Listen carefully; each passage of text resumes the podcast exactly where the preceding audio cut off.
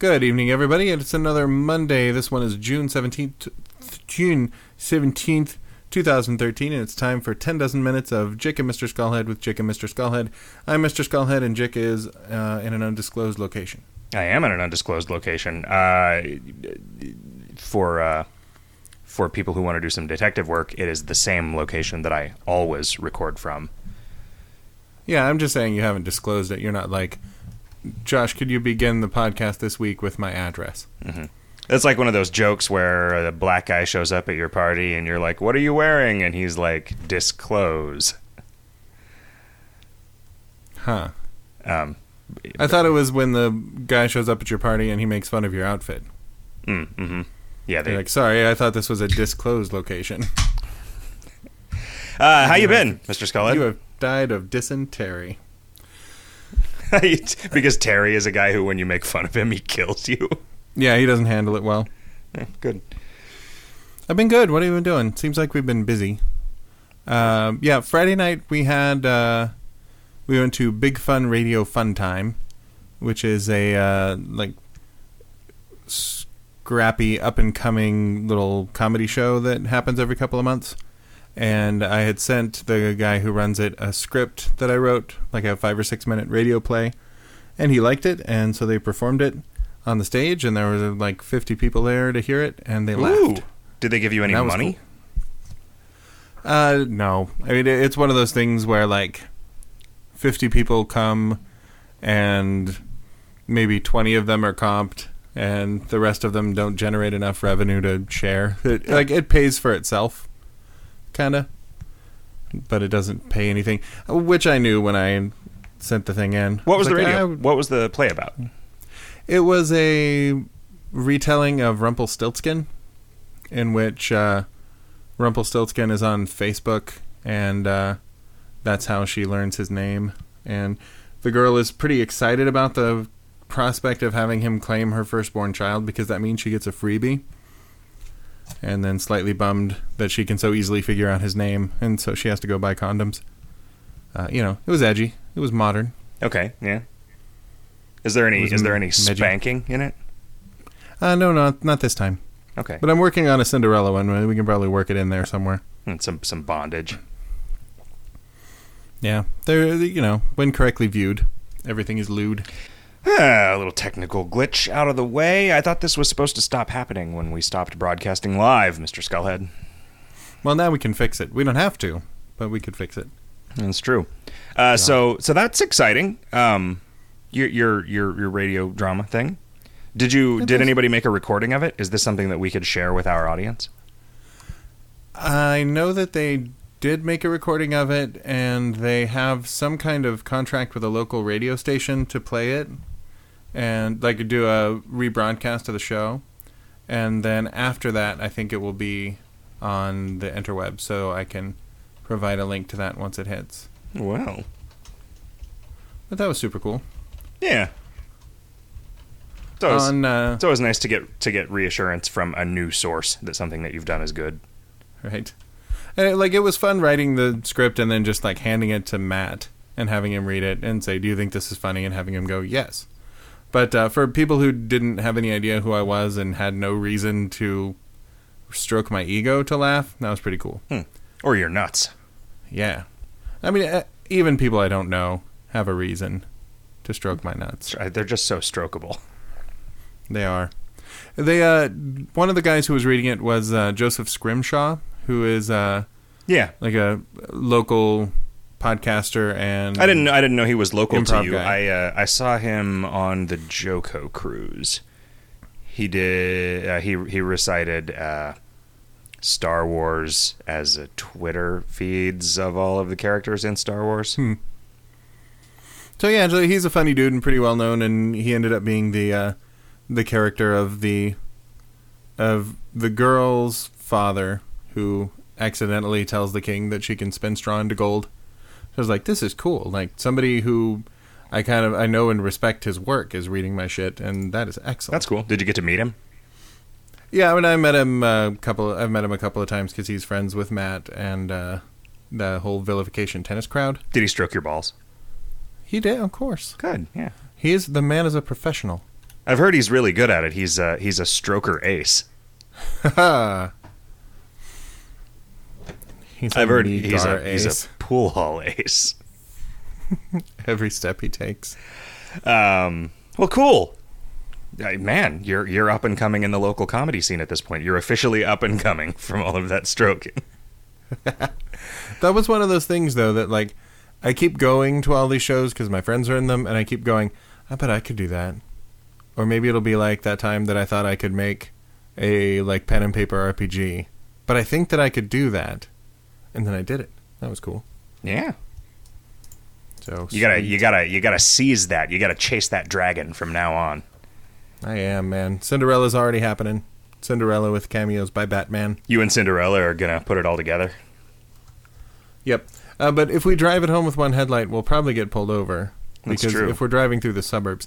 Although I found that the police in the uh, hood don't really give a shit if your car is, like mine was recently, sporting expired tabs and missing a tail light.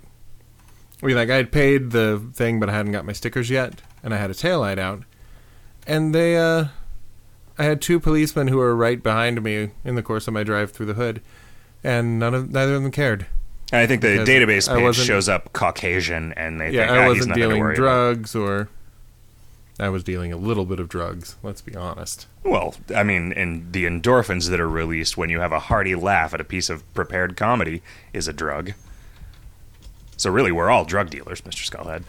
Yeah, and pretty much love is the drug and I needed to score. Okay. Yeah. I mean, you might as well face it that you're addicted to it. I, I would like to think I'm immune to the stuff actually. Eh, okay, you can quit anytime. Yeah. I wish I could quit you anytime. I wish I was a little bit taller. Hmm. Uh, let's see. Saturday we went to a day long concert at the Walker Art Museum called Rock the Garden, which was super cool that we ended up getting to go because they they do this thing every year and sell out the tickets within like 20 minutes of putting them on sale. But one of our other friends works for NPR, so he got us into a volunteering gig. So the first like three hours, we checked people in and put wristbands on and people who wanted to drink, and then we got like five hours of quality music. Cool. Who who who played? Uh, I mean, everybody was good, but nobody I was particularly excited about. There was Low, was one of the openers, and then Bob Mould. Not Skilo. Sadly, no. Not Ski Bob Mould. Bobcat Moldthwaite Ooh. was the guy. Uh, no, Bob Mould was the lead singer of Husker Du. Yeah, and, And, uh, like- Sugar. he is the lead singer of bands that sound like the Foo Fighters, and that's impressive because he's he predates the Foo Fighters. Mm-hmm. But on the whole, I would rather listen to the Foo Fighters. I don't know that I've ever heard anything by Husker Du. Yeah, but they weren't there. Yeah, he was there. He did a good job. Uh, Silver Sun Pickups, who were just kind of like Gin Blossomsy, I guess. Okay. Uh, the last band though was really cool. It was Metric. And they have like they have a female lead singer and a kind of rock and electronica mesh going on. That was really cool. Okay. But mostly it was just like, hey, I'm out in a park without my kid, hanging out with my wife and my friends, watching some bands.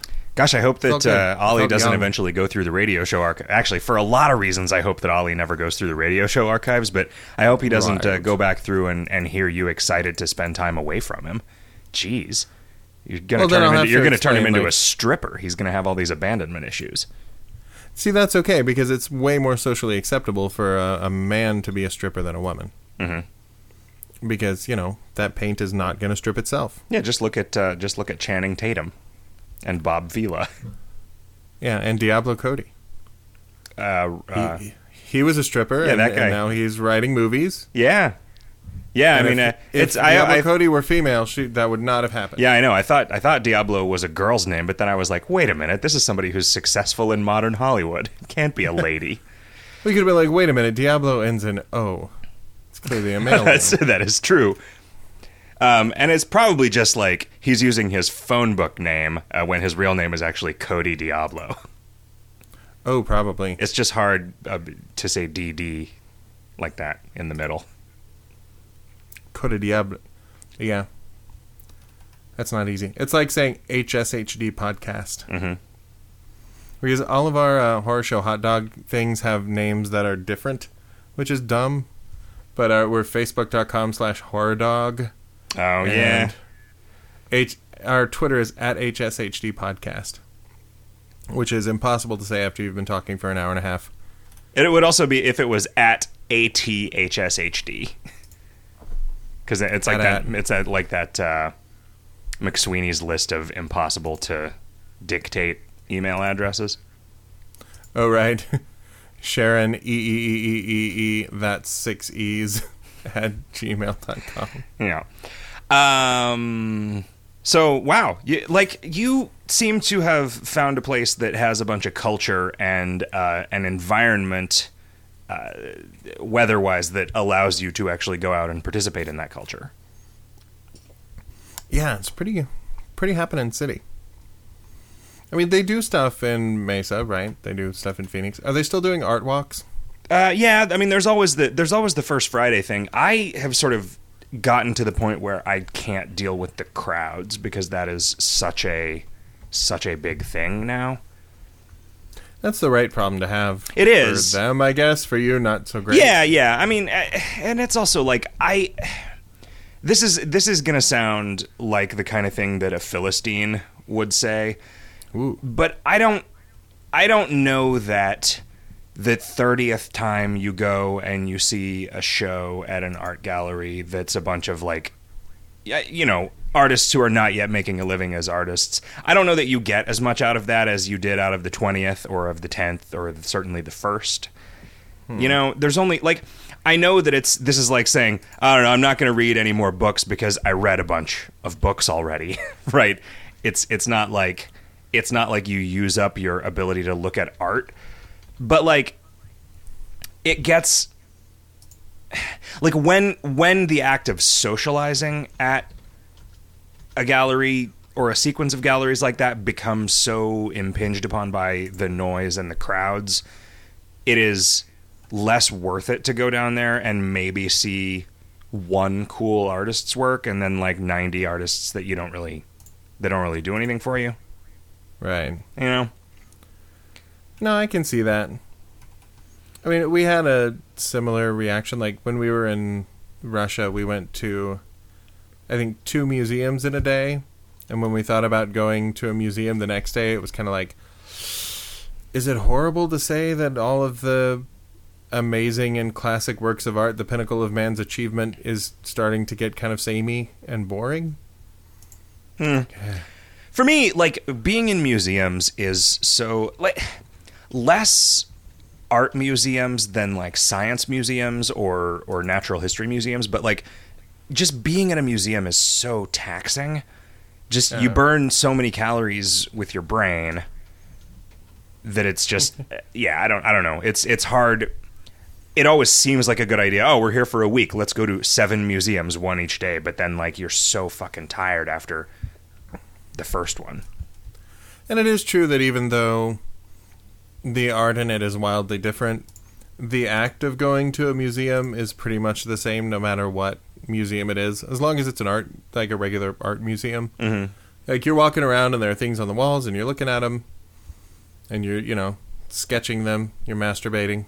yeah It just gets old. Yep, it does. Ah, boy, we went down. Uh, we we went downtown yesterday to just eat pizza with our friends because they they uh, found out that there was a copy of a pinball machine that I like at a bar by their house. So we're like, yeah, let's go to dinner and then go play this pinball machine. But then the pinball machine was malfunctioning in a way that made it not very fun to play. Aw. Yeah. Did you tilt it? Uh, no, Did you yeah. try turning it off and turning it back on? We did. Uh, we did turn it off and turn it back on, but it didn't. It didn't help. Apparently, I guess those uh, the LED screens that are in like all sort of post 1989 pinball machines just have a kind of a shelf life. Like there's a problem mm. that they eventually develop where it just makes the display all garbled, and they just need to be replaced. You know, and they don't cost very much, but it's just a thing that lasts about 20 years on a pinball machine, and most pinball machines are about 20 years old. Yeah. So it just happened. So that was sad. But there was some karaoke going on in the bar, so I got to enjoy uh, that. It was a cool bar. Um, it had very the the roof went like almost to the ground. It was a strange building. I'd never been in a building like this before. It's basically like imagine that you take a normal sort of house style building where the the roof is peaked but it there are four sides to the roof, you know? Right. Like there's it slopes it slopes down in every direction, but it go like the roof stops a foot off the ground. So it's just like sticking out. And so it's it's kind of A-framey on the inside, but it but it yeah, I don't know. This is this is the most boring thing that I've ever said. it was it was just a strange it was a strange and interesting building. And, you know, just kind of a divey bar. It was cheap.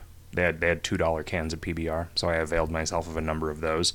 The uh, the bartender did a good job of karaokeing to "Mr. Brightside," Hmm. which that's a good song. Did you experience any jealousy turning tricks into the sea? No. Because he was doing such a good job? No, I didn't. I did lose a slight amount of respect for that song, realizing that the lyrics contained that thing where you think they're going to say a dirty word and then they say something that is not the dirty word. Huh. Where it's like, where where do they do that? Uh, it's it, and it's making me sick and something something something and she's touching his chest oh, right. and then and then it goes on and it's like ah. and I mean you know th- this is clearly about a guy sitting there thinking about this girl that he wants to fuck fucking some other guy right. so it's not like that's an accident right this is not me bringing my crassness to bear on on the perception of an otherwise you know I never noticed that because it slides so smoothly into the he takes off her dress now. Yeah, it does. I mean, and, and so it's it, you know, it's you don't. It doesn't scan like that when you're listening to it sung, but when you see the lyrics on a screen, it's like, oh, Ha. you know, So I I, I take it you didn't avail yourself of the karaoke. I didn't. Um, I wasn't gonna do that ever. I was gonna say I wasn't drunk enough, but I, you know, I don't know that there is a drunk enough. I I sing karaoke when I get roped into owing it to someone. you know, like Right. the time you made me sing it with you to prove my loyalty.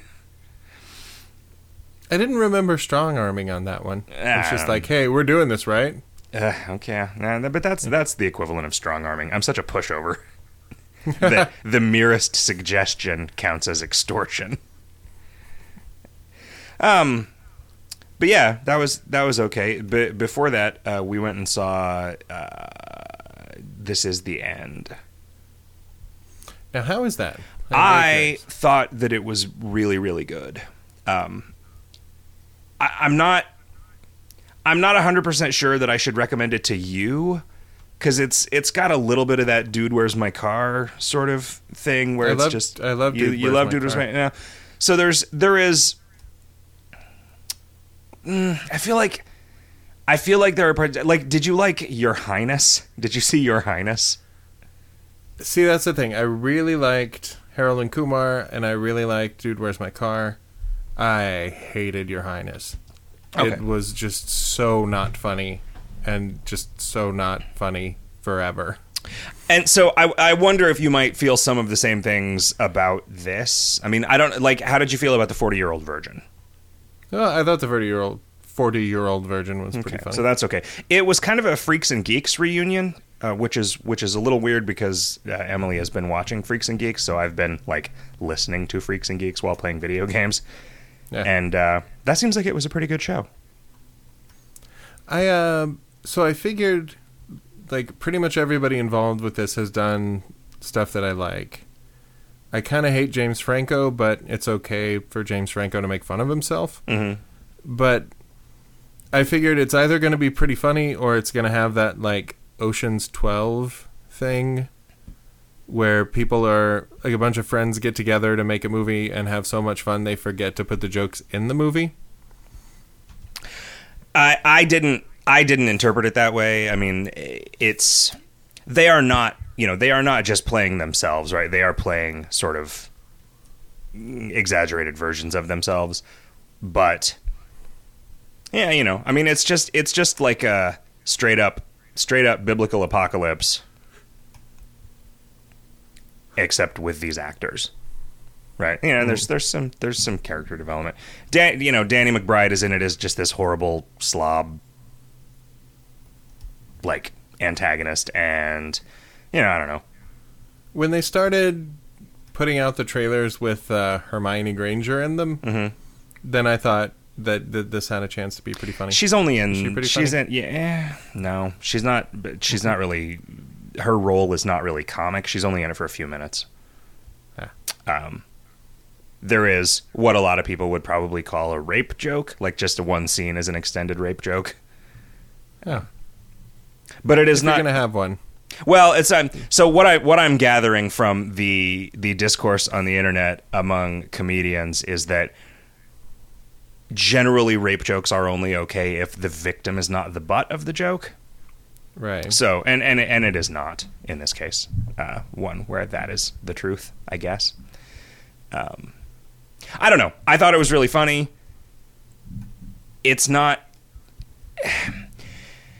A lot of why I thought it was funny is the same reason that I think Aqua Teen Hunger Force is funny, which is that and and and to a lesser extent Freddy got fingered where the funny stuff is the is the reactions of the people the, the sort of relatable reactions of people to the ridiculous stuff that's going on. And in this case, the uh-huh. ridiculous stuff isn't random; it's like fantastical, right? So there is there is an amount of context to it, but and it, you know, and it's not it's not like you know what's funny about Freddy Got Fingered is the people's reactions to like either the either the just absurd non sequitur stuff out of Tom Green or the just gross out stuff, which I, Uh-huh. I can kind of do without that.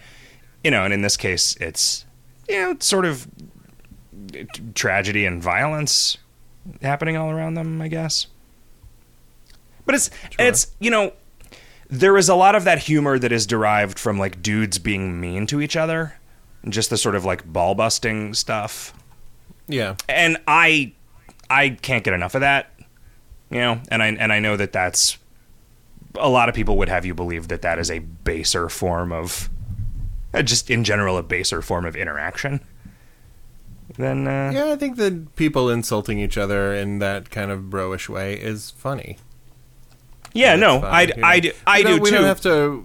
We don't have to say it's it's highbrow or lowbrow. It's just funny. sure, but I'm It's just not saying a fart joke. It's right. It's not a fart joke, and it's also not. I mean, I.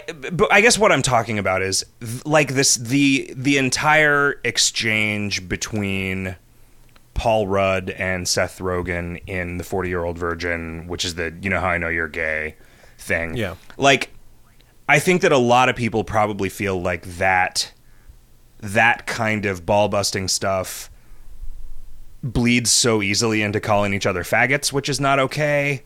That Right. it's generally not okay. And I mean, I know how you feel about it. I know how I know how I feel about it, right? But but it's I think I, I'm just wondering if that's another way in which we are dinosaurs in appreciating that. I mean, I think because we don't really like fart jokes that that it's okay. I mean, I don't know. I wouldn't. I don't know that I would even say that I don't like fart jokes. I wouldn't say that you don't like fart jokes. I would never say that. I don't. I don't know that I believe that fart jokes should really be committed to paper.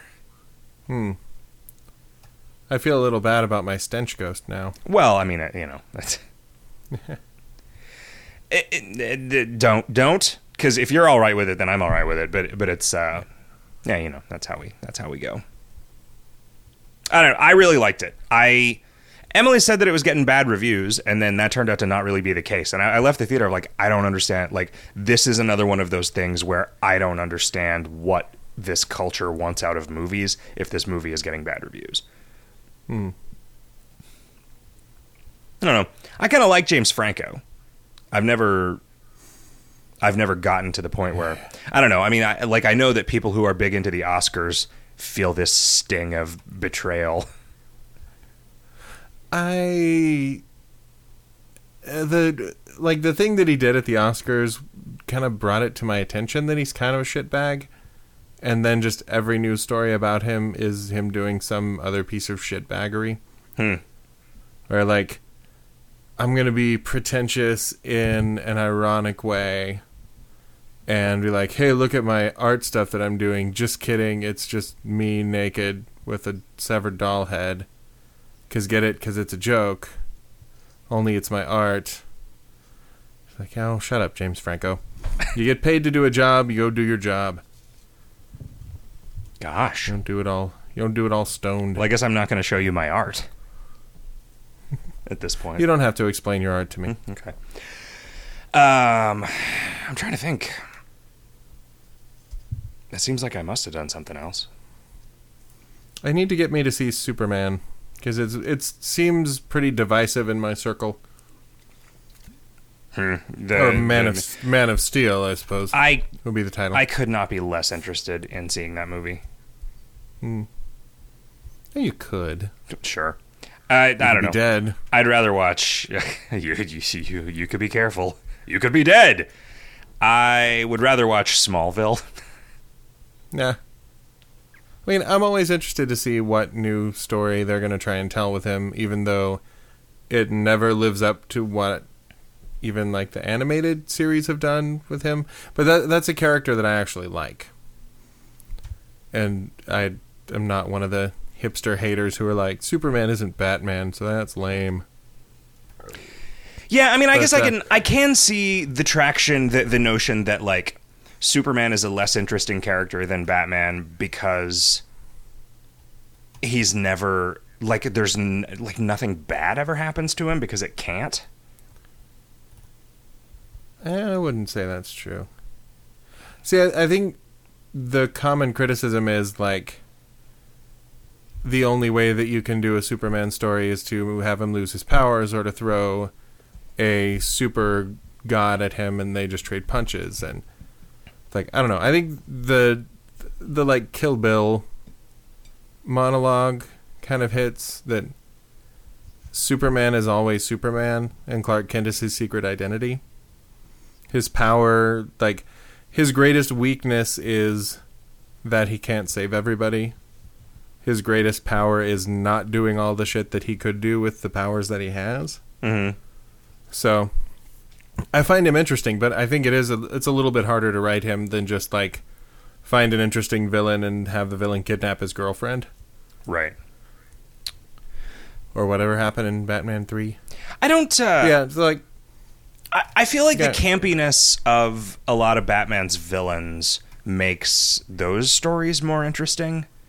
You know, Mhm. because they're like the, these are like video game bosses as opposed to like I don't even know like who who does Superman fight. I mean, Lex Luthor, Lex Luthor, Lex Luthor is uh, like his nemesis, right? But like, what does Lex Luthor do? He's just like he's just like a rich megalomaniac. Yeah. He's I mean to me that's kind of interesting that Superman's nemesis is somebody who has none of his powers but also none of his ethical like moral compass. So he is like Lex is constantly winning and there's not really anything Superman can do about it. He was president of the United States in the comics for a long time and just kind of various degrees of hiding how evil he was Hmm. which I think is interesting. I mean, I guess that's the thing. I, I don't necessarily feel like. j- Like, I feel like a superhero who is just entirely committed to, like, lawful good is just. There. Like, there can't be any internal conflict, right? It's like it's like uh, the first the first couple seasons of Star Trek: The Next Generation, where Gene Roddenberry insisted that there wasn't allowed to be any conflict between the members of the crew, which just made it so the good the good episodes that you remember didn't occur until he left, right? Hmm. Because they could actually start start developing them. I mean, I you know, it it seems like like a protagonist has to have flaws and superman just sort of doesn't right like he hmm. has he has a he has a weakness to deus ex machinas in the form of green kryptonite but that's I mean, his flaw is that he's not human, but he has to act human. And interact with a race that doesn't understand him and can't. He's lonely. Superman's lonely. Right, but lo- But, but, like- loneliness is is not a failing, right? Like i- it's it's something that happens to you. I mean, his flaw, as he would perceive it, is that he can't, you know, like save his dad from having a heart attack. hmm Yeah. I don't know. Like I've always been drawn to him, and then kind of bristled when people go, "Oh, he's a simple character for telling simple stories, and you can't make a good Superman story." Like, you can. The problem is that it's hard to point to examples of when somebody's done it, because like I like the first couple of Superman movies with Christopher Reeve, but they're silly I mean, it, you know, there, there is not a strong story there. but Superman. I mean, Superman is what like uh, people who can only name one superhero. I mean, you know, superheroes are named after Superman, right? Like it is. Yeah, like there are 20 songs about Superman and there are none about Batman. Sure. Yeah. Because Superman is kind of this ideal Right. and people get upset when you mess with him even if they don't consume any of his media. Yeah. He he's like the Coca-Cola of comics. So I mean, it's Change he's the like you know he's important because he's the establishment of a thing. But I mean, I also feel like maybe like I don't know that you can have the same character doing stuff for a hundred years, right? Unless unless that character is uh, the fool or the trickster or you know the the, Joker. the, the sage or whatever right i mean yeah but but that's the thing like you can have you can have these embodiments of like basically the kinds of the kinds of characters that are on tarot cards right but Yeah. because superman is an embodiment of a sort of just a, a very pure conceptual archetype, but he is also a dude with a name, and so you can't really do different versions of him without it being, you know, it's it's just it gets a little weird. Hmm. All I know is that if he goes crazy, I, I will still call him Superman. Mm-hmm. All I know is that he But never anyway, made any money saving the world from Solomon Grundy. And I, who the fuck is Solomon Grundy? Like all of He's one of Superman's bad guys. Right, but all of the bad guys are just do like he, it's like they they they turned off the creativity when coming up with Superman's villains. Right, there are th- like the only ones that I know are just people. It's like a dude's first name and a dude's last name, as opposed to like oh this is the guy who is half grinning skull, half you know dapper businessman who makes all of his decisions based on the chance of a coin flip. Or like that's just like it's goofy and it's it's like a it's like the kind of thing that would make you not take comic books seriously if you were really going for it. Whereas like oh maybe Lex Luthor like uh, you know Lex Luthor is an indictment of of unchecked capitalism and political influence. Whereas you know Two Face is an indictment of uh, like you know yeah. like d- d- d- an Well, like- indictment of unicorns. You know like th- there's not Batman's a psychopath, so all of his villains are psychopaths. no They're just kind of the thing that Batman would be if Batman lost his shit. But they're sort of like Dick Tracy villains, right? Like they all Yeah. they have a gimmick that gives them a very strong personality. I mean, one of the things that Superman was in the beginning that in the new 52 couple of comics I read before I realized that I'm not going to buy comics every month, they got back to is he was kind of the populist hero. So he's like the working man's champion. And Lex Luthor is kind of the opposite, like the greedy fat Right, cat the- who's the exploiting 1%. everyone. Mm. The new outfit was cool. It was like a, a pair of jeans and the like a Superman T-shirt. And for some reason, like yeah, they actually pulled it off. Hmm. But the movie, I don't know. Like uh, Dunn worked on it, doing the 3D conversion, and says it's awesome. I mean, largely because of the fight scenes, which he did the 3D work on, which I'm sure are awesome. And uh, a bunch of people said it's good, but it's not Superman, which I can kind of buy. Like maybe there has to be a lighthearted element into it. You you can't make a Superman movie that's just Batman with a different outfit. He can't be as much of a boner jam as Batman is. It's uh, it's Zack Snyder, isn't it? Uh-huh. What was I? I found out about something the other day that I was surprised that Zack Snyder directed. What was Zack Snyder's first movie? Dawn of the Dead. Yeah, okay, that was really good. The Dawn of the Dead remake. I remember it being really good. Weird. I've liked, you know, I liked, uh, actually liked Watchmen. I liked Sucker Punch. Yeah, I liked Sucker Punch. I um, I don't have any opinions about uh, Legend of the Guardians: The Owls of Ga'Hoole because I didn't watch that one. I you know I saw commercials for it. I saw previews for it, and I was like, oh, that looks like it might be interesting. Hmm. I'm always on the lookout for stuff that, if I were a kid now, would be my Goonies or or whatever, you know. And I never, I hmm. can't, I just can't find it. And it's got to be there, right? I mean, the, the, I mean, the, so like if you were a kid now, if you would, if you were a kid now, you would have had the Harry Potter movies, right? Which are, you know, that that scratches the same itch that the Goonies did. It, it's much much bigger productions, but like you don't care about that as a kid. I mean, Mirror Mask was a sad labyrinth substitute. Uh-huh. You know, Are you saying like it was a a paltry substitute or it was a sad movie? That it wasn't it, i don't know. It didn't feel it didn't feel like as cohesive a story. It didn't feel like as straightforward a thing you know? Yeah. And i like i don't i remember some of the imagery from it but it's yeah i mean there there's this guy uh, this guy that wrote this book about video game design talked about this this theory that he has where there's there's a triangle of the people who are doing things, the things that they are doing, and the place that they are doing them in.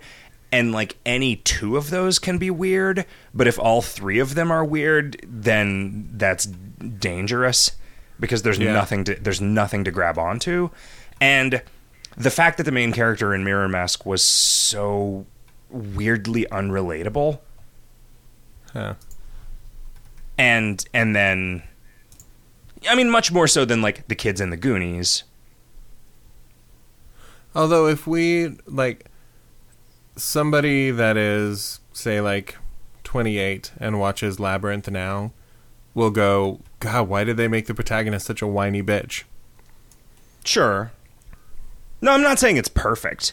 Right? I'm just saying like, like, she's she's kind of unrelatable. Like Mirror Mask, I kind of took as a a Dave McKean art show yeah. that moved, and that was fine. Like I just to sit and look at it was fine. Yeah, but it just uh, like I said, it just doesn't have it like Labyrinth had a bunch of characters in it that you still remember and like, right? And Yeah. I can't remember anyone from Mirror Mask. There was the cat with the yeah. I don't know.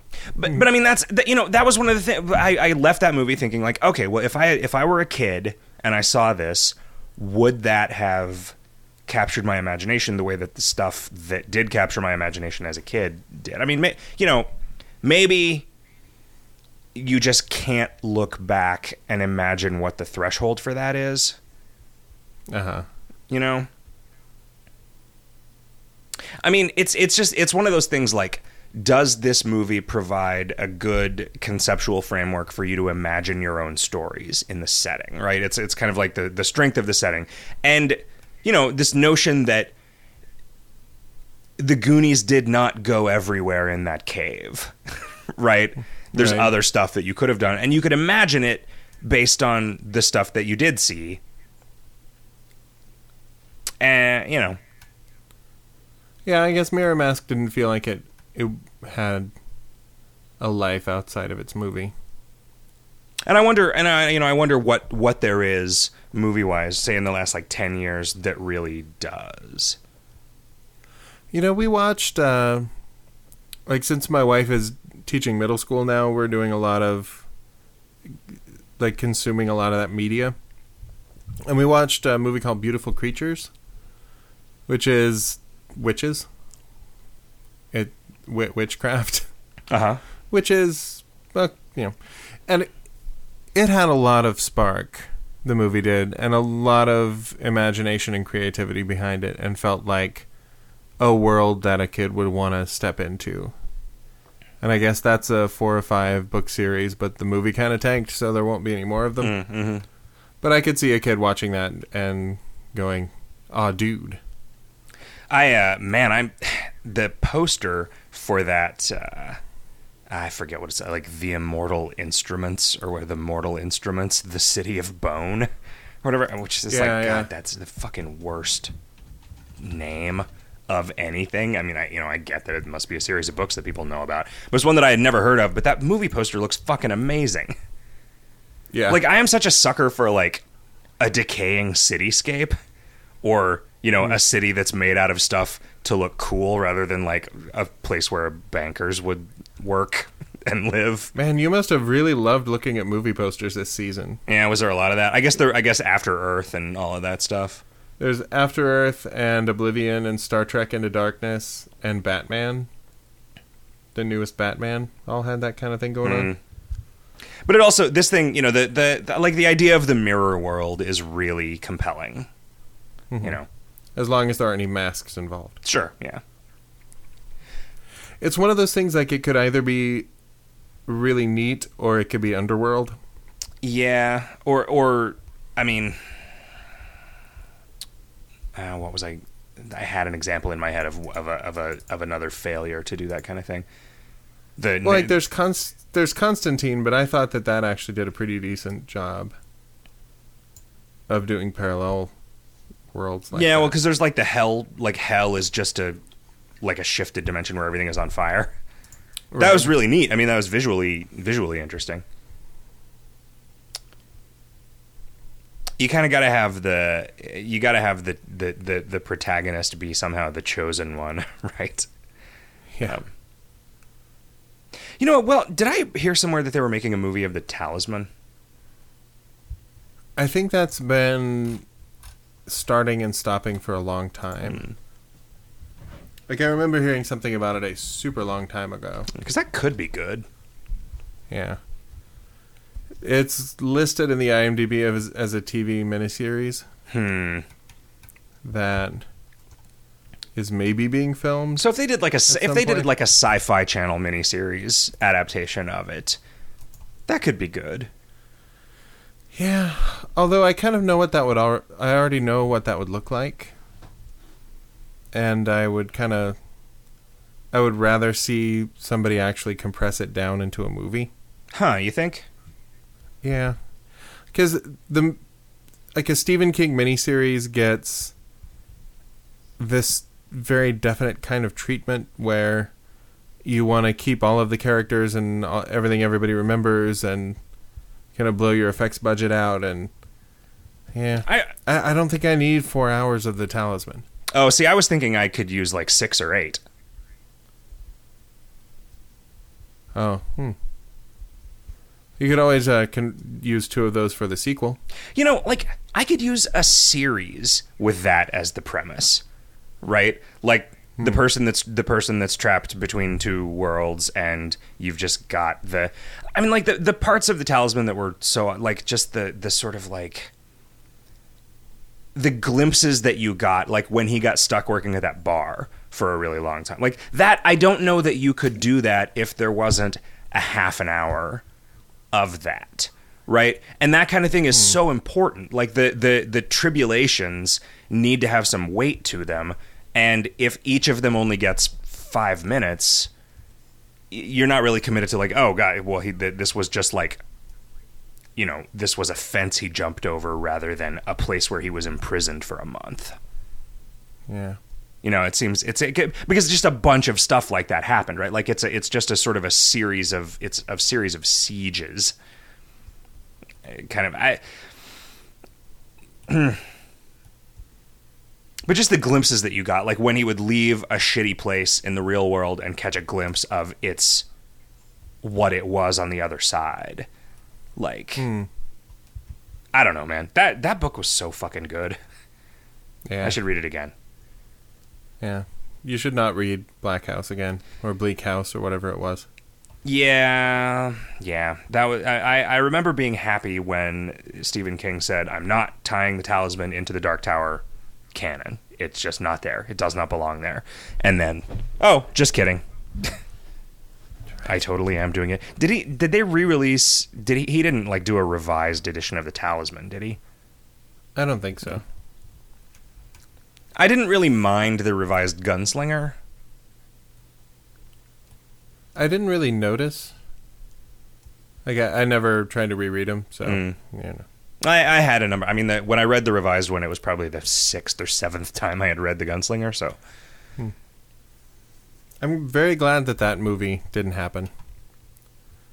Or it was to be a like two movies and then a TV series and then another movie was what they were gonna do. mm, And it, they kept saying like brought to you by the team who brought you amazing movies like Apollo 13 and it's like and the screenwriter who brought us Lost in Space and the director of How the Grinch Stole Christmas and A Beautiful Mind.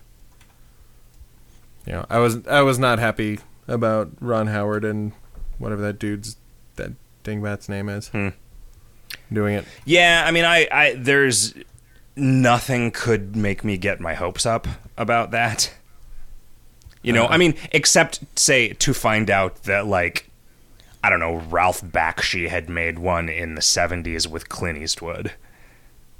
that hmm. was just lost to time and we tracked it down. Like if there was a parallel universe in which that movie got made that book got adapted into a low budget movie like the year after it came out, like that might be interesting.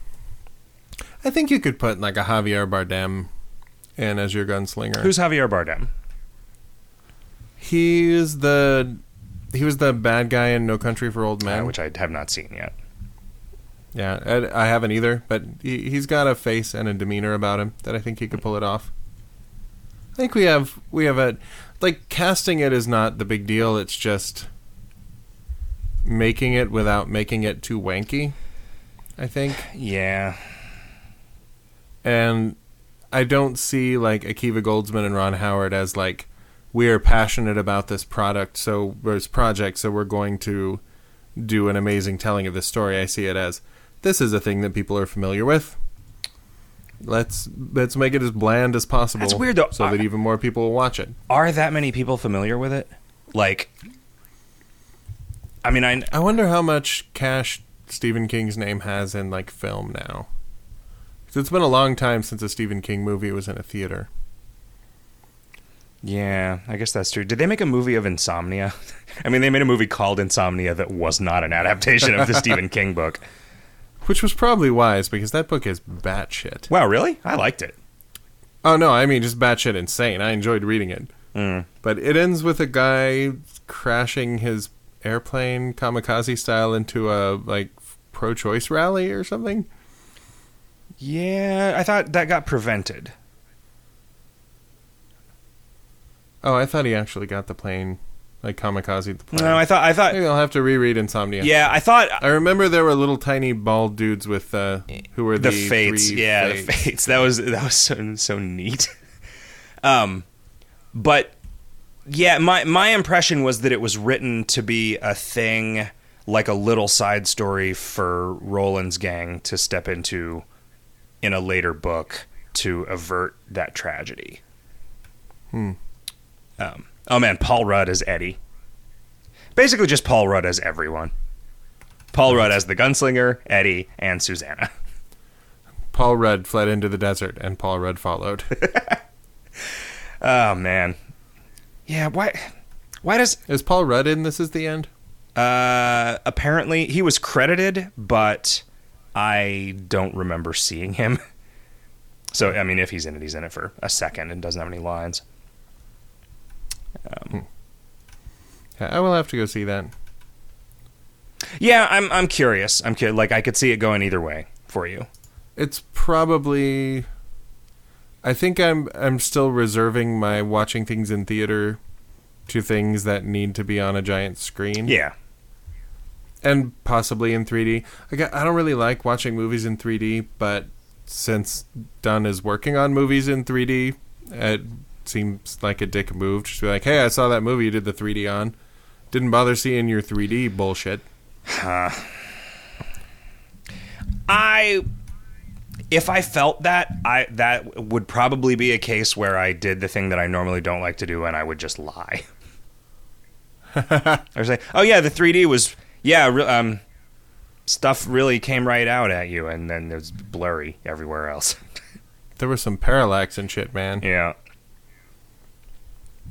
You know, I would have just seen Jurassic Park again without it being in 3D if that had been an option. Yeah. Yeah. We saw Star Trek Into Darkness in 3D. And that was like 90% cool and 10% wow, this like mundane object close to the camera has a really weird texture on it. Kind of Mhm. thing. Like there's a tribble that they put like 3 feet out into the theater while Bones is sticking it to make the super juice that he makes.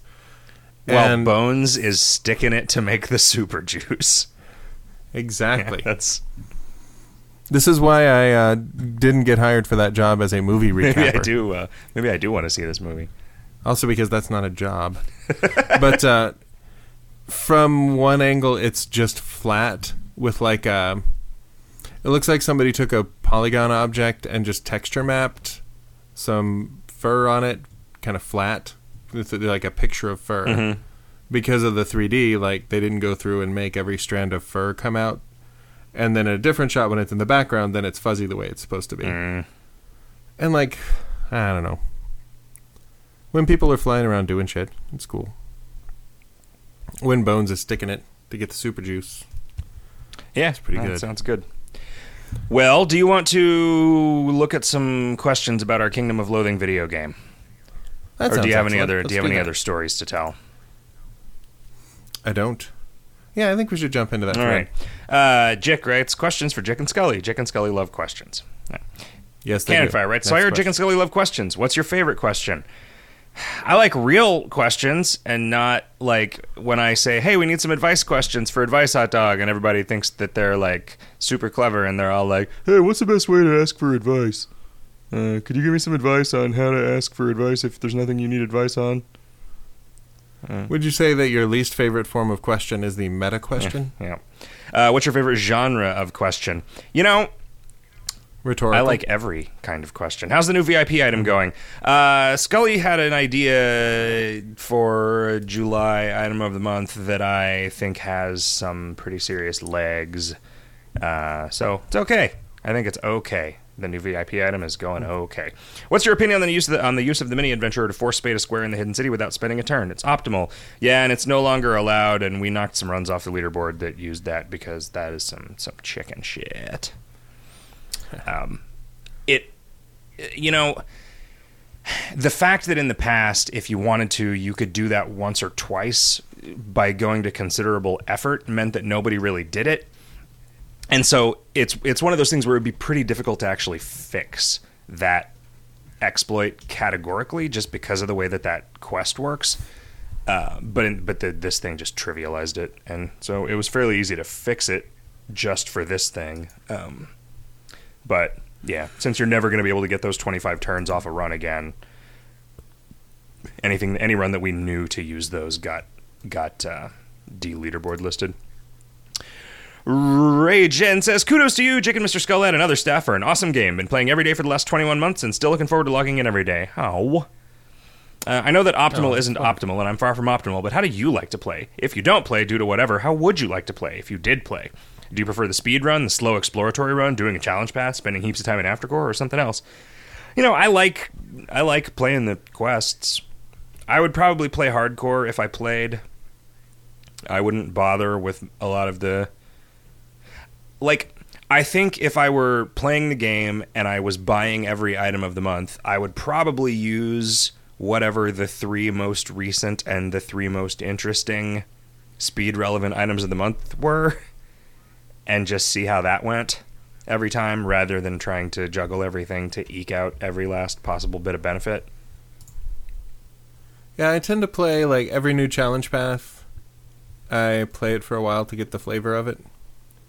And usually something else happens that makes me restart the run. So I think I've dropped more paths than I've ever finished any of them. Yeah, I always end up like if I'm playing over the course of numerous days, I need to just make another account to do this. But then like I wouldn't be in chat and stuff, and so it's like there's a lot of reasons that I don't. But largely, I always end up having to like, oh, I need to fix this bug, so I need to like fight this monster under these circumstances, and it's like, oh right, I'm level six because I'm in the middle of this run. Eh, I'll just set myself to level thirty so that I can, you know, see what happens when this guy misses or whatever, and and then it's just sort of it's adulterated. Uh, additionally, what is your favorite familiar and why? Uh, I don't know. Again, I tend to play without a familiar when I'm messing around because I'm usually working on something that isn't a specific familiar. You know, uh, flavor wise, yeah, I don't know.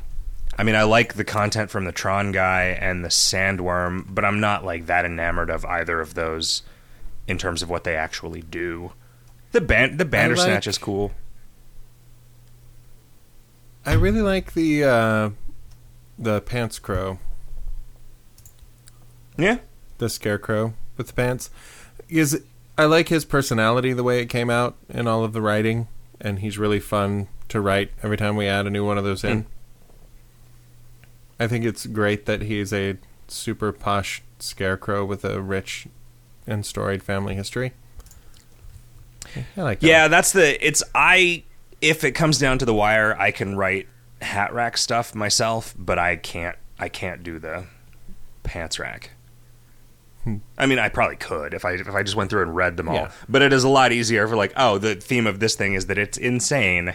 Like, Yeah, because then the thing of this thing, theme of this thing is that it's everything. yeah, but uh, I mean, it's just like acting, acting like a crazy version of whatever would wear those would wear that hat. You know, which given that we tend to make hats that are that are iconic or specifically about the monster that they drop from or whatever. Um, I think that's easier than like what like in what way would a posh rich guy be annoyed by these pants? Right. Um, I just find it harder. Also, continues Ragin, can we have an Oompa Loompa gnome who follows you around making horrible rhymes and perhaps creating candy as he goes? I love the idea of an Oompa Loompa making jokes about dick stabbing in rhyme form. Hmm. Uh, Clarth says, So I just beat the super secret C CEO some seconds ago and really enjoyed that bit of content. I hear rumors of more spooky writing in development and was was wondering what are your favorite Lovecraft stories? Ah, what are my favorite Lovecraft stories? I don't even know, man. There's a bunch of cool stuff in the Dream Quest of Unknown Kadath. Uh, but that one's sort of that one's lit way more fantasy. I'm kind of a Lovecraft poser.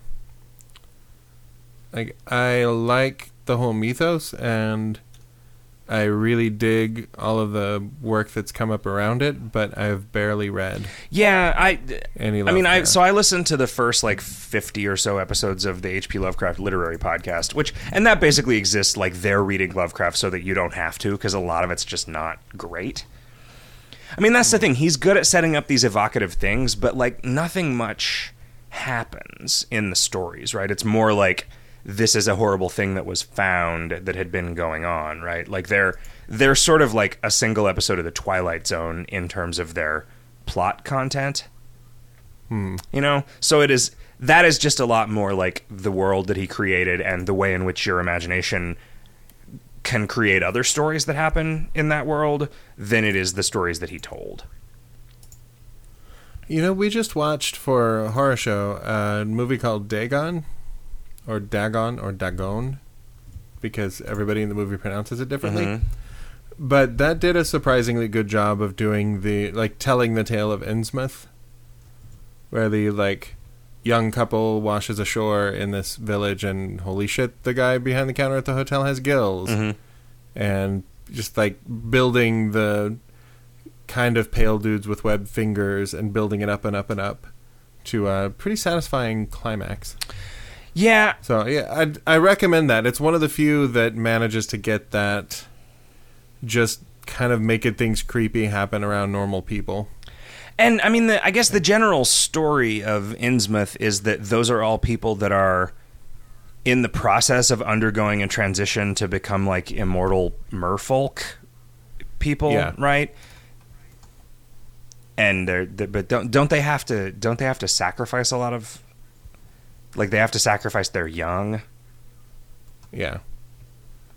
Well, not they're young, but occasionally somebody from the town. Mm. At least in that movie. But It's not like everybody it was in the definitely town a has that. Shadow of Yeah. Innsmouth. Yeah. Yeah.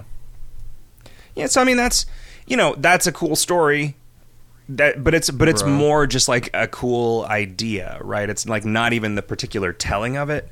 It's it's just the sort of like I don't know the It's a it's a good setting for an RPG. yeah exactly. There you go. You know, I kind of feel the same way about the Dark Tower stuff. Like I, f- I feel like maybe what I need out of the Dark Tower is like some video games that take place in that world. You know, hmm. just just like a like a like a Skyrim kind of thing where there aren't there need to not be like there need to not be stakes that are high beyond like w- we need to survive this.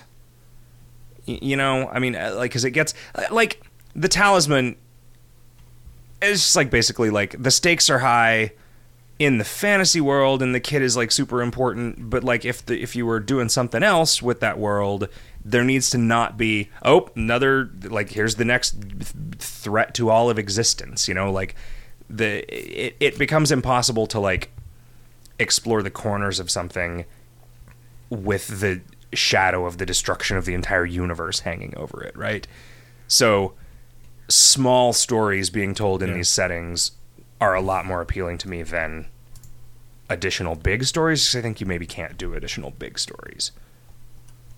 I mean, especially the way the Dark Tower series turns out. Like, Huh.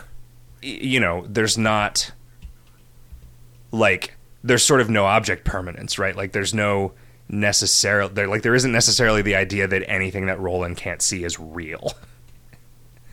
Um, but yeah, it's like that version of the universe that Zaphod Beeblebrox ends up in before he looks into the total perspective vortex.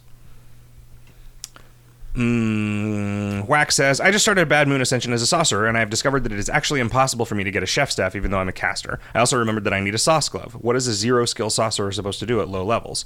Um, level up? I mean, Bad Moon is supposed to be super hard, you know? We already have a product for those players. It's called the Xbox 360. uh-huh. Uh, Glebe says, What have the mob penguins been up to for the last three plus years since that Crimbo? Plotting to infiltrate our clan to break our fax machines? Building a clan dungeon? P.S. Please make clan dungeon, please. Mm, see. Um, I I find it hard to.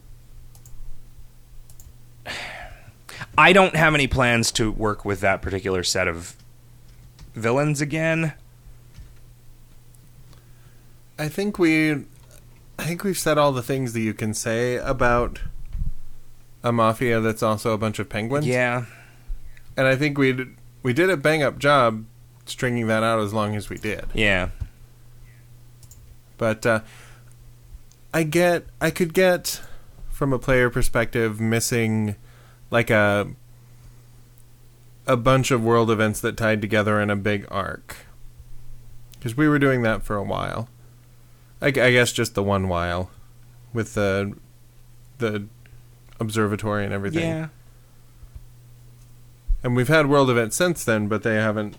Well, I don't know. We did the C. Corman stuff. Yeah, and I mean the and the the mime stuff. I mean, I, I mean, I think another one of people people have people have divided the world events into into three arcs, right? The Mob Penguin arc, the Corman arc, and the Mimes arc. But it's, Mm-hmm. I mean, so much of the mime stuff has just been me wanting to kind of play stuff by ear, you know, rather than, you know, a lot of the world events had some specific purpose because they were dealing with some like external factor, like oh, we accidentally wiped out the database or whatever. And now they're just like, well, what do we want to do? Like, we, this is, you know, the skeleton invasion was an excuse, an excuse to rearrange town.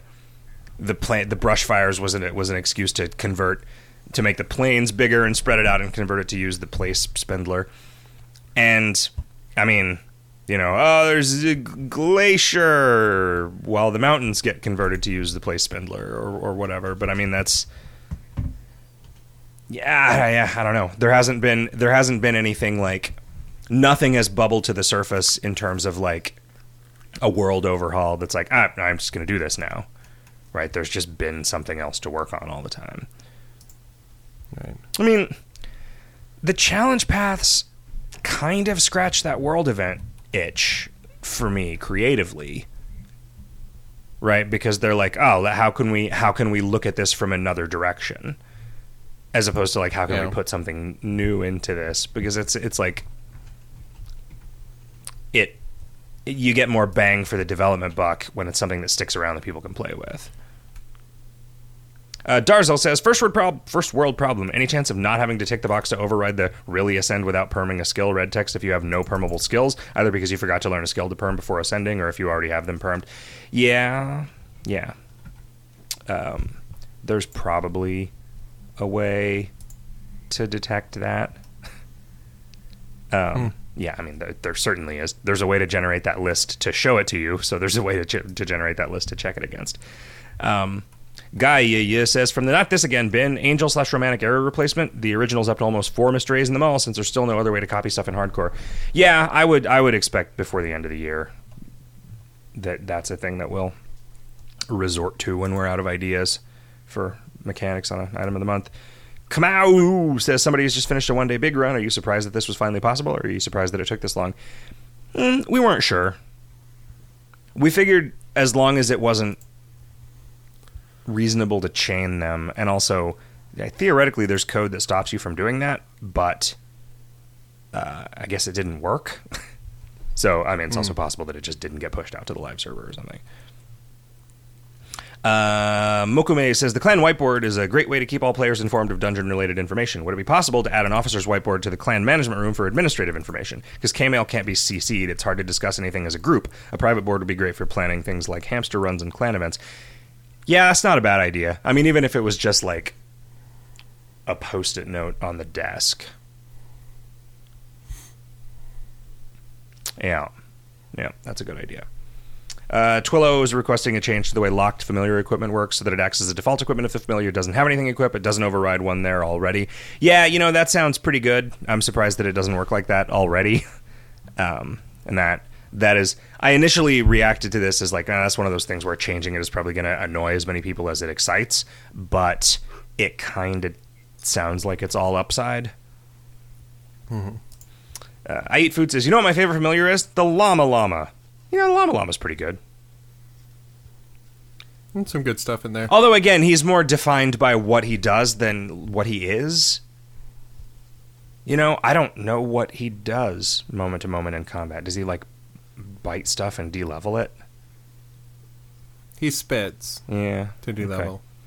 Uh, it's by far my favorite animal. You know what's better though, because they're cuddly. Alpaca. We have a disembodied hand that holds one-handed weapons, a scarecrow for pants, a hat rack for hats. Alpacas carry stuff on their backs. Not only would that be an awesome familiar of the month, but it would fill the hole where another equipment slot is. I don't know that that's a hole that I really need to have filled by Bones trying to make his magic juice.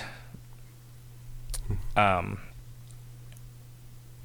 there is a part of there is a part of my spirit that drops every time I make a hat or a pair of pants and see those fields appear that have to be filled in. I'm like, Ugh.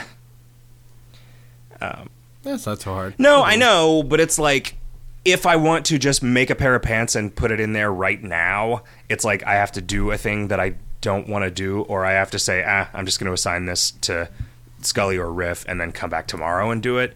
And something that takes more than five minutes takes a week.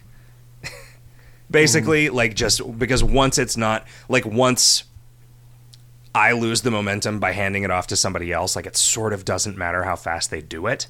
Like it's it's Uh-huh. it's now out of sight. But that's that's me. Uh, True asks, uh, could you please implement a way for important lists such as familiars in our terrarium, perm skills, and current effects slash buffs to be alphabetized? Ah, I guess it is really hard for me to imagine why you would want your list of buffs to be alphabetized. And I mean, familiars, the reason that they aren't arranged alphabetically is because that didn't seem to make any sense. Like, we're alphabetizing based on something that you just are making up, which I guess that allows you to sort your familiars according to the way that you want them sorted. You know, by just naming them Albert and Ben. Yeah. Um, but I guess that would only work for 26 of them, unless you were really careful. Albert, that's nine A's. Uh, also, any chance of footwear becoming a separate slot on the body? There are tons of items to qualify and never enough accessory slots to go around. Yeah, no. There's a lot of stuff we could do like that. Mm, There's a now you have a mask slot, you have a feet slot, and you have a cock ring slot. Yeah, don't forget about the butt slot. Mm-hmm. You could learn those from the bugbears, the space bugbears. Oh, right, because they have bungs. They're uh, they're they're canonically established to have bungs. I can't listen to the radio show. Crap connection. If either question is answered, can someone please post the answer here for me? Bats eyelashes. You can. You, no connection is too crap to download a sixty meg podcast. If you can use, if if you if you're old enough to bleed, you're old enough to breed. True. Baron Bloodfist says, any chance of a single click shopping interface in the shopping menus that don't already have them, like the Hermit and Degrassi Knoll? Uh, yeah. Yeah, that's a good idea. I could I could probably change the Hermit at this point to use Here's the thing. Is it is it worth preserving the joke that there are three different worthless items?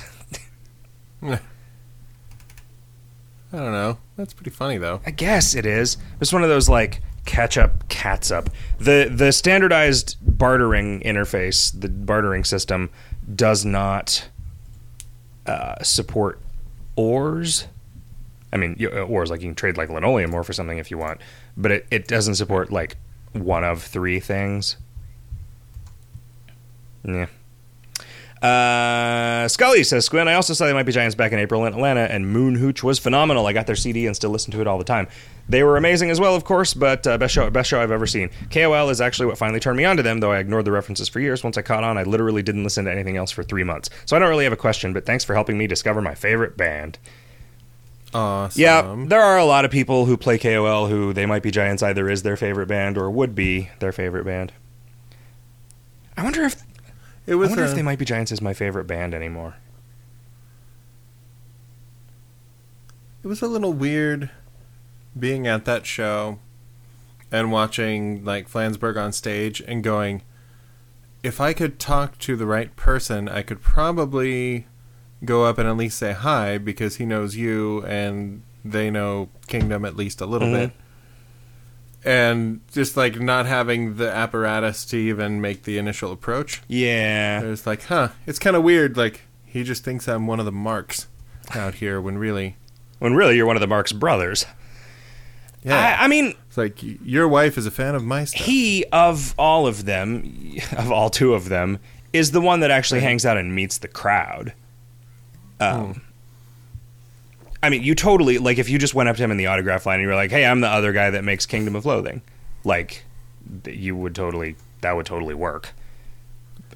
they kind of vanish Yeah. pretty quickly. I mean, I guess you do though. need you do need that him being available to talk to anyone, right? For there to be an excuse because it's not. I mean, like I don't think that I would. I don't think. I mean, even though I've mm, you know met him and talked to him and he knows who I am, and to the point where he like, you know, th- this was like when they when they uh, John Hodgman was in Tucson. He was he remembered. Oh yeah, you should talk to that Zach guy because he's in Arizona. he could probably send some more marks to your show. Um, I don't know that I, if I was at one of those shows, would feel like I could make that happen. You know.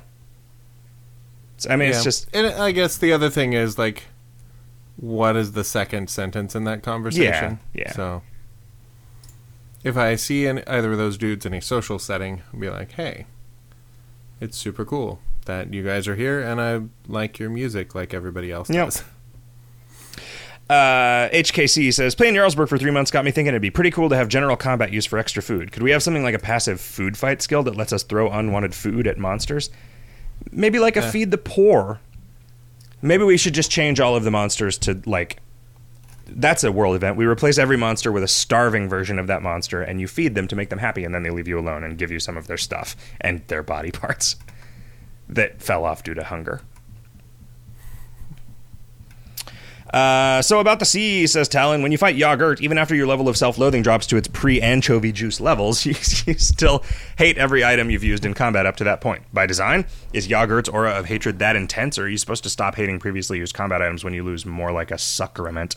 Uh, also, Yub, yeah, Yog-Urt and Shub-Jigguwatt are goddess and god, respectively. What makes their genders the opposite of their Cthulhu mythos counterparts? Deliberate gender bending? Um, well, no, it's more that the only thing that we looked at uh, about the Cthulhu mythos gods was their names. Right. Um, I don't actually know. So, like, Nyarlathotep or Nyarlathotep is like just a mummy guy, right? And everybody knows what Cthulhu looks like, but Yeah. all of the others are like like Like Shub is the black goat with a thousand young, but no drawing of it that I've seen has looked like a goat. mhm. I mean, I guess people just assume that because uh, because it has a thousand young that it's a girl, which I think is kind of sexist. yeah, that is kind of sexist. Jeez, jeez, Lovecraft fans, Maybe Shub-Niggurath is a stay-at-home dad. you're supposed to be racist, not sexist. Yeah, all I know is it would be incredibly awkward for me to be playing the uh I'm playing Arkham Asylum or uh, Arkham Horror. with uh yeah, Arkham Horror with uh, a black guy and have Shub-Niggurath come up. Mhm. Uh, dear Jick and Scully, I've heard from someone, says Pineapple of Despair, that you were considering making it possible for people without dragon teeth to somehow fight skulldozers. Is that true? If so, how's considering? how's considering? Uh, me love you long time if you do make it possible. I think it's the only monster in the whole kingdom collecting whose factoids actually requires owning an item of the month. What a great Paul. sentence. The only monster in the whole kingdom collecting whose factoids actually requires owning an item of the month. Yeah, you're probably right. And yes. I would see adding that in just because of that Yeah. statement. No, I mean it's it's one of those things where if it was easy, I would just do it right now, but it's kind of complicated. And so I I never remember. Yeah, the Facebook status of that request is it's complicated. Yeah. Uh, Volk says, "Is it po- is there a possibility of having the smut orc pervert as both the current 30th turn encounter as well as a semi rare? It seems ideal as a semi rare encounter in the logging camp and would offer another choice in terms of how to go about building that bridge. You know what I think I might do after thinking about this. That we we're talking about this quest in Dev a lot today, and I, I, I find." I find people's reactions to that quest in terms of of uh, what they think is acceptable from an optimal player standpoint to be pretty depressing because I don't think that like having to spend turns in the zones in the video game that we made is so harsh a punishment that any situation that doesn't involve just entirely being able to skip it is is the only acceptable. Like that somebody described it not being realistic to play that quest without doing this thing that basically lets you skip spending any turns there. And that is such a hmm. crazy definition of realistic that yeah i don't know man. I like there are so i went out of my way to make it so there are a bunch of ways to speed up the acquisition of the parts of that bridge right? But because one of them that i'm i am sure salta said that somebody brought up but that i didn't i just didn't consider to the point where i uh, sort of was able to predict how it would make people feel about it. One of the options for speeding it up is so much better than all of the others that people say there is only one option for speeding it up and they want more options for speeding it up. And like it it, it that is just a failure on my part in having made the pervert puttyable right? The the reason that that thing existed is so you could farm those boxes in Aftercore and have them as pulls. And hmm. because of because of the monster copying it's like now that you have to do that like you always use one of your faxes on that so there's just no longer a choice to be made and it's like here is a here is a problem with six solutions and one of the solutions is is just way too good and so rather than making all of the other solutions way too good what i would like to do is just make it so you can't do that anymore maybe throw in another pervert that f- that comes in on turn 10 or something but yeah, I uh, man, there would just be so much fucking gnashing and teeth, gnashing of teeth and wringing of hands if you had to spend any fucking turns in that zone. And I mean, I know it's just because of all the rape jokes or whatever. I mean, really, it's a moot point because everyone quit after we introduced that quest. Yeah. Yeah, I don't know. That's that's that's a mess. That was a that was a I don't know a conversation that didn't do anything uh, didn't do anything positive for my uh, general level of malaise in recent weeks. I don't know what's the matter with me, man. I brighten up when I'm doing these podcasts, sort of. You need to go on a brisk walk. I can't though because it's too fucking hot to go outside. Like I think that's I think that's part of it is that it's just so the heat is so oppressive and it's just it's just driving me fucking nuts. But I probably just think that that's it. And in fact, if it wasn't that, it would be something else. I don't know. Yeah, you should probably go to San Francisco and then take yeah, a walk. that's a good idea. I'm gonna do that. when are you head? When are you headed out? Twenty something. I don't know exactly Hmm. yet. It depends on when they get here and how long it takes to get the load blown into the truck. Uh, would it be possible? You can just do that. While you're that's driving. true. That's true. I'd have to. The back window of the truck doesn't open though. Oh, I Hmm. guess I, I could have been talking about blowing a load in the cab. Yeah. Uh, Glebe says, "Would it be possible to make the wild seahorse copyable, but only by green taffy? I keep running into it when I don't have enough cowbells or a lasso or good enough skills, and finding it multiple times is pretty swingy. Uh, it'd be nice to have an envy fish egg with a seahorse in it for when I'm ready for it. Mm. Mm. Yeah, might be possible to to do an exception to that. I'm not averse to it. I'm just uh, thinking of the technical hurdles hurdles. Uh, there's been a lot of tech. Uh, Mr. Nee says there's been a lot of taboo uh, on recent prior shows about being able to sort your clothing on the basis of elemental damage, etc. Uh, as a middle ground, how about please? Oh no, there doesn't need to be a middle ground. We just need to make it so you can sort your stuff on the basis of elemental damage or resistance, and there's no reason not to do that. It's just a thing that Chris has to do, and he's never on this show. Why is Chris never on this show? I keep asking him, and he's always like, "Do I know you?"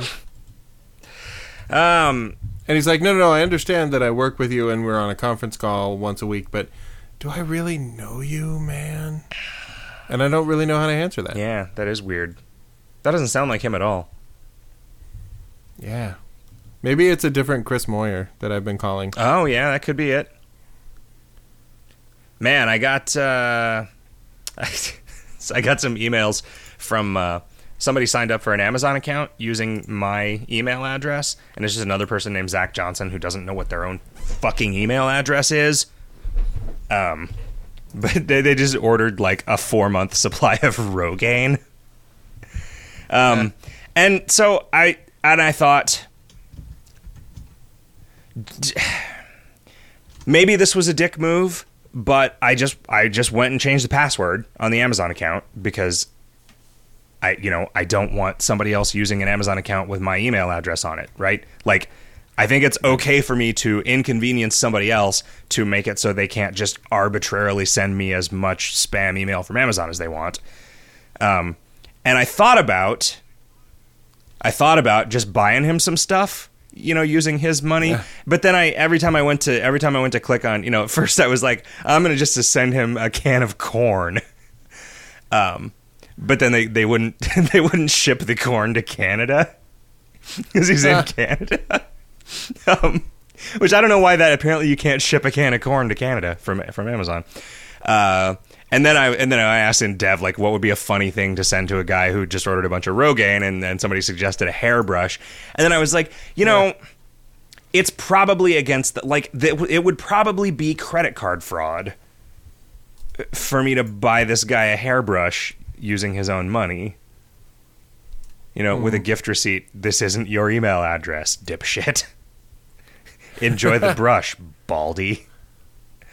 Uh, I know, but I just didn't do it because I like I just suddenly was like, no. I, if I do that, I will feel guilty. I will feel bad about myself if I do it, even though it would be a funny story if I heard somebody else say that they did it. I can. Can you imagine? Can you? Can you even begin to comprehend a, just a a glimmer of what it would be like to just not know what your own fucking email address is? like, and this happens. Fifty people, fifty people over the last 10 years, five years, seven years that I've had my email address, 50 people whose first name starts with a Z and whose last name is Johnson have pretty consistently believed that my fucking email address is their fucking email address. And how do you not notice that you never get any fucking email? How do you not notice that you sign up for this stuff and never get an activation email? Like, what the fuck? How do you make an Amazon account without? Do you not have to verify an email address to make an Amazon account? You must not. It's been so long, I have Yeah. no idea. I mean, I'm not like I've my Amazon account is so old that it doesn't even use my current email address. It uses my old one. But yeah, I don't get it. I don't. I don't understand how. I mean, like, do these people know their own cell phone number? Or are they just hmm. constantly like, why didn't the girl ever call me? Like, you know, maybe to some people, any, their email address is not as important as their phone number or whatever. But Jesus. It is like it is it is so difficult for me to comprehend of a situation in which I would get my own email address wrong that the idea that it just happens on a weekly basis just among the other people whose names are Z something Johnson is like Yeah. ugh god man wake up sheeple is that the right usage of that Actually, wakeupsheeple at gmail.com is my Oh, email good. address. Ah, well, we're running a little bit short, but we are out of those questions, and I should probably get to where a dinner is served before a dinner stops getting served. All right. Uh, yeah, I think we've got we got time. Uh, we we've got the runtime that we, We got a show in looking the can. Yeah, we got a. Ooh, speaking of being in the can, um, I thank you for listening, guys. Uh, we'll see you next week. I am Mr. Skullhead, and I am leaving. I'm Jick, and I'm already gone.